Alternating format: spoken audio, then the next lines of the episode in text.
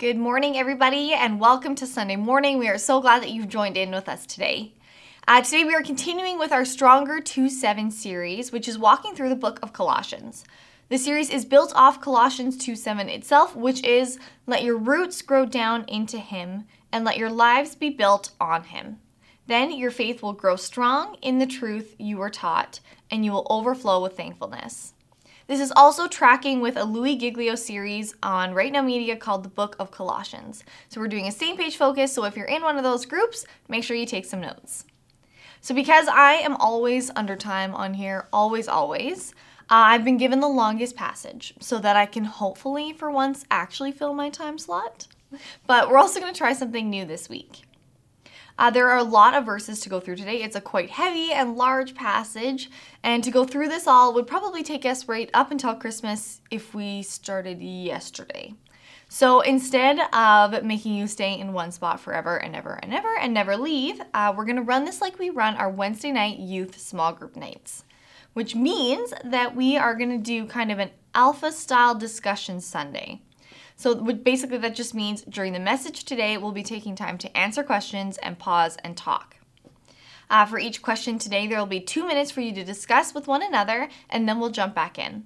So if you are watching uh, with your family at home today, that's awesome. Discuss with one another. If you have a friend who's watching and they're at their home and you're at yours, make sure that you text them and give them your answer. And if you are doing this on your own and soloing it today, take time to pause and reflect and uh, write down some notes and journal your answers to this as well. There's also the opportunity at the end of the message today to join in the Eaglemont Connect Zoom and that is another spot that you can discuss some answers and talk as well. The information for that Zoom link is right below, so make sure you click on that and check it out. So let's start with a practice question just to kind of get the cobwebs out and get us moving today. So, as we get closer to Christmas, what is your favorite Christmas memory?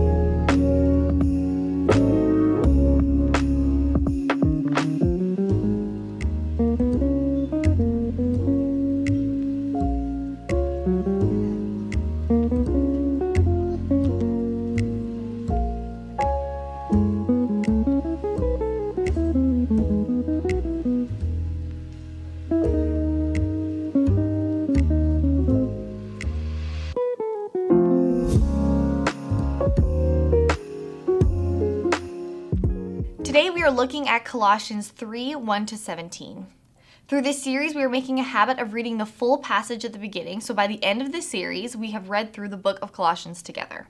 So, starting at verse 1 Since you have been raised to new life with Christ, set your sights on the realities of heaven, where Christ sits in the place of honor at God's right hand. Think about the things of heaven, not of the things of earth. For you died to this life, and your real life is hidden with Christ in God. And when Christ, who is your life, is revealed to the whole world, you will share in all his glory. So put to death the sinful earthly things lurking within you. Have nothing to do with sexual immorality, impurity, lust, and evil desires. Don't be greedy, for a greedy person is an idolater, worshiping the things of this world. Because of these sins, the anger of God is coming. You used to do these things when your life was still part of this world. But now is the time to get rid of anger, rage, malicious behavior, slander, and dirty language. Don't lie to each other, for you have stripped off your old sinful nature and all its wicked deeds. Put on your new nature and be renewed as you learn to know your Creator and become like Him. In this new life, it doesn't matter if you are a Jew or a Gentile, circumcised or uncircumcised, barbaric, uncivilized, slave, or free. Christ is all that matters, and He lives in all of us. Since God chose you to be the holy people He loves, you must clothe yourselves with tender hearted mercy, kindness, humility, gentleness, and patience. Make allowance for each other's faults and forgive anyone who offends you. Remember, the Lord forgave you, so you must forgive others. Above all, clothe yourselves with love, which binds us all together in perfect harmony. And let the peace that comes from Christ rule in your hearts. For as members of one body, you are called to live in peace and always be thankful. Let the message about Christ in all its richness fill your lives. Teach and counsel each other with all the wisdom He gives. Sing psalms and hymns and spiritual songs to God with thankful hearts. And whatever you do or say, do it as a representative of the Lord Jesus, giving thanks through him to God the Father. So it's quite a large passage, but we're going to start with just kind of working our way through it. So the first four verses of this passage are what Louis Giglio called glory. In his own words, this passage goes glory, garment, glory, if you break it down. And this is the first glory that he speaks of. These verses begin with the words being raised to new life with Christ, setting your sights on the realities of heaven where Christ sits in the place of honor at God's right hand. It says thinking about the things of heaven and not the things of earth, for we have died to this life and our real life is hidden with Christ in God. In these verses, Paul is speaking of the new life that a person receives when they choose Christ. Now, this doesn't mean a literal sense of a new life, but more of a life of a new path, a new identity, and a new way of acting. It changes both why and what we choose. It changes how we view ourselves and others. And it changes the course of our life uh, here on earth and what comes after a physical death as well. Paul writes to remind Christ followers that they are looking forward to the eternal realities now, where Jesus Christ is seated at the right hand, a place of power and authority, and letting go of the things of this earth, the brokenness, the hurt, and the mistakes. We have left the reality of a life without Jesus, which is a life of sin and brokenness, and are now living in overlapping worlds, as Louis Giglio put it. So, our next discussion question is What do you think of the idea of overlapping worlds? And what world do you find yourself more focused on?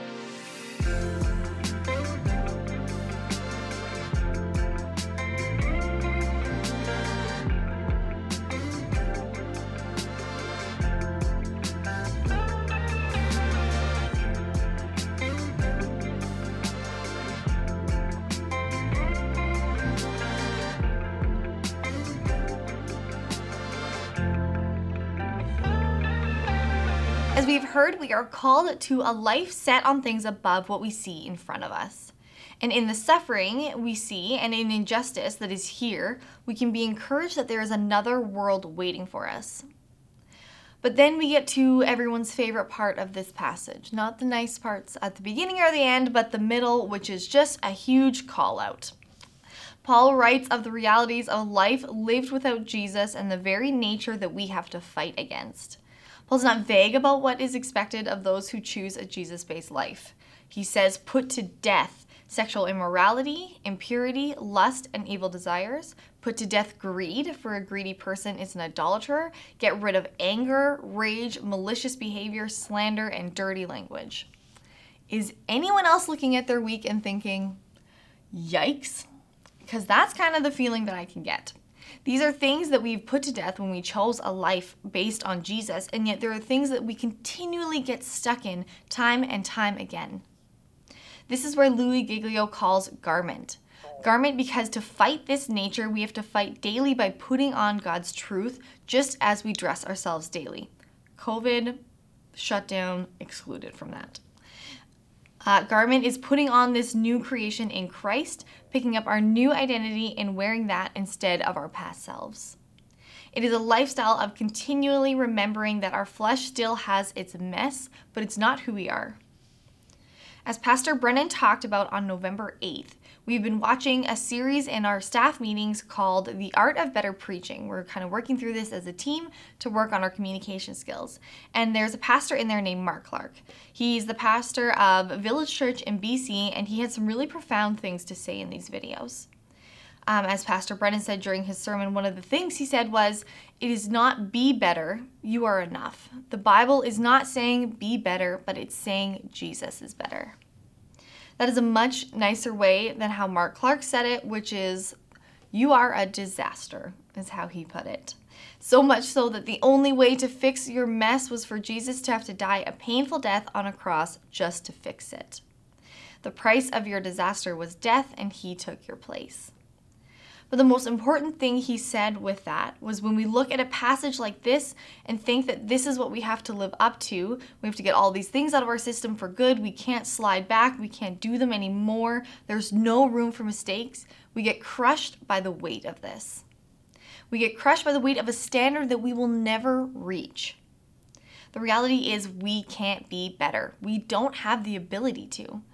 But the good thing is is that God is better. We have to change it from if I change my behavior, it will change who I am, to it is God who has changed who I am. And we have to put on our new selves daily. So, our next question that I want you guys to reflect on and talk with one another is what does garment look like in my own life? And what can I do to remember my new identity daily?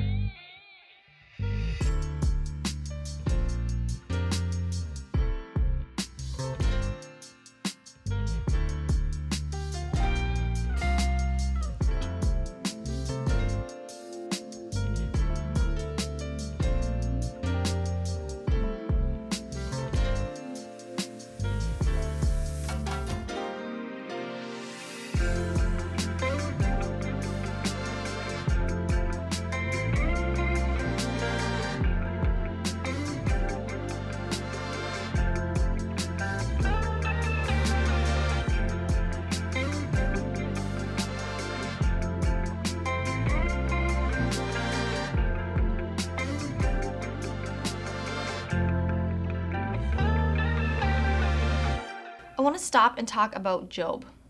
As we talked about putting to death sin and the fact that our human nature is flawed, I want to talk about one of the ultimate men of character from the Bible. Job is a man who could be used as the definition of getting kicked when you're down, but he still remains faithful regardless. Now, I've had some tough times in life, and I know that each and every one of you have had that as well. But if I personally look at my life against Job's, there is no contest on who had it worse. Uh, if you are not aware of the story of Job, Satan told God that Job loved him because God had blessed Job. But if he was to take it all away, Job would actually choose to curse God instead. So God said to Satan, Very well then, everything he has in your power, but on the man himself do not lay a finger. So Satan went to work. Over the time of one day, Job was given four reports, each informing him that his sheep, servants, and 10 of his children have all died due to intruders or natural disasters. When Job still praised God after that, Satan covered Job with these terrible skin sores so bad that Job's wife urged him to give up and denounce God and die. But Job still chooses God regardless. The first verse of the book of Job says, This man was blameless and upright. He feared God and shunned evil. But eventually, this suffering gets to Job and he turns bitter and anxious and scared. He struggles with the injustice that God lets evil people thrive while he and many other honest people suffer. And that is not a new question to be asked. This is something that people have struggled with for years, and maybe you have too. Job gets downright honest with God and how he was feeling. Why Job is important and why he's considered a man of complete integrity is because he was a man who lives up to what this passage in Colossians is saying. This does not mean that he was perfectly sinless, it simply means he was not hypocritical. In fact, readily in this book, Job confesses his own sin. But he was a man who turned away from his sin. He was a man who practiced repentance, and that is what is important. Perfection is not what it takes to be a follower of God. So I'm asking you today to let go of that mindset if you hold it. The heart of repentance and grace is what it means to be a Christ follower. In this passage we're looking at in Colossians, it says, In this new life, it doesn't matter if you are a Jew or a Gentile, circumcised or uncircumcised, barbaric, uncivilized, slave or free.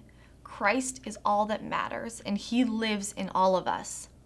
Since God chose you to be the holy people He loves, you must clothe yourselves with tender hearted mercy, kindness, humility, gentleness, and patience. Make allowance for each other's faults and forgive anyone who offends you. Remember, the Lord forgave you, so you must forgive others. The truth is that people aren't looking for perfect Christians. They're looking for people that are like them, and they aren't perfect. What they're looking for is someone who works to honor God continually in their triumphs and in their failures. And when we passionately pursue God, our triumphs begin to outweigh our failures. As Pastor Joel spoke about last week, and if you didn't see that message, make sure you check it out. He used the example of bowling and how we need to live our lives aiming for the strikes rather than just trying to avoid the gutters. We need to stop trying to just avoid failing and avoid doing the wrong thing and actively pursue God fully and allow Him to direct where our ball goes. Passionate pursuit of Him keeps us straight. The Christian command is a command to both talk and walk in the way of Jesus. It is a life marked by love, compassion, mercy, justice, and honoring God's call above all else. And when we fail, we repent and we thank God for the grace that He has extended to us. So, we're going to move into our next question, and this one is a little bit harder and a little more tricky, but very important to reflect on. Think through the steps you need to take to put passionate pursuit into action in a specific instance. Think of one thing in your life that you can change with like passionate pursuit. For example, what can you do to be more consistent and proactive in that area? And what can you do to be a person who is focused on God and not just on the gutters?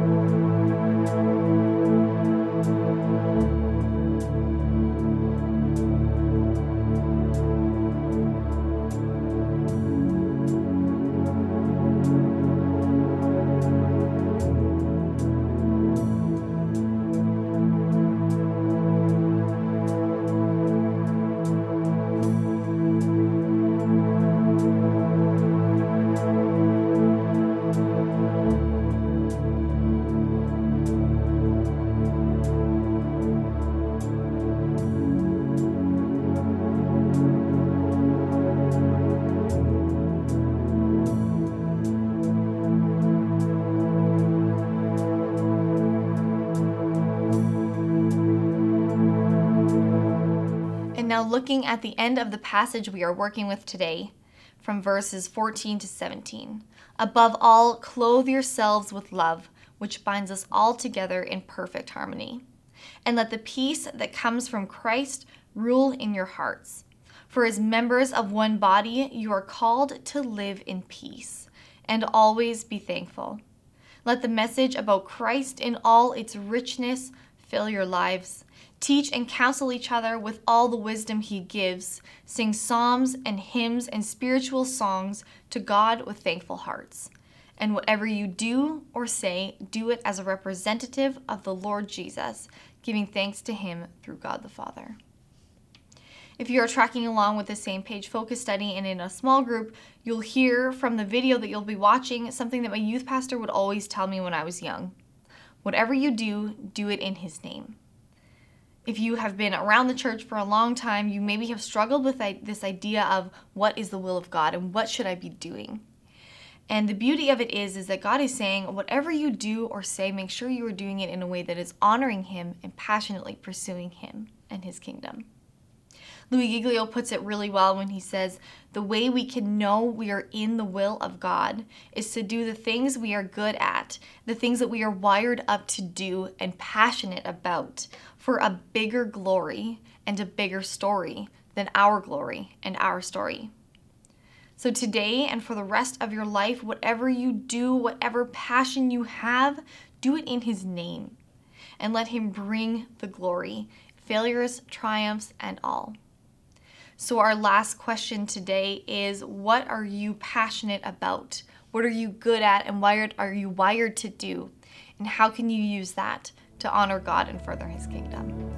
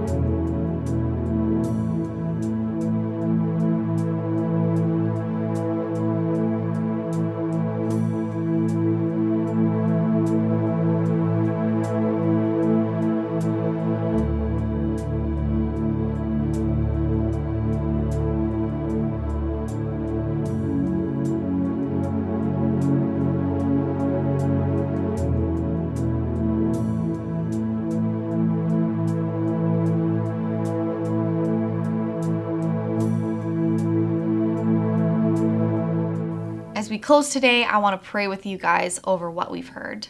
So please, bow your heads, close your eyes. God, we just thank you for who you are. We thank you that you have not placed an unrealistic standard on us, God, but rather you meet us with grace when we come with a repentant heart. God, we thank you that your mercy never runs out and that you continually welcome us, uh, welcome us with open arms as we continually fail, God. But today we pray that we set our sights on you. We put our hearts set on things above what is in this world and on who you are, Lord. We thank you that you meet us where we are and that you love us so passionately and dearly. And God, we pray today that we can do the same. Thank you for allowing us to spend time in your word today and getting to know you better. And God, I pray over this next week, we each get to know a small piece of you that we didn't know before. And we get to come closer to you and just sit at your feet and worship. And God, I thank you for each and every person that is watching this today and has taken part in this. God, I pray that you give them a week of joy and peace and patience, God, and that you bring encouragement to each and every heart. We are so thankful that you meet us and you continually love us. In your name, amen.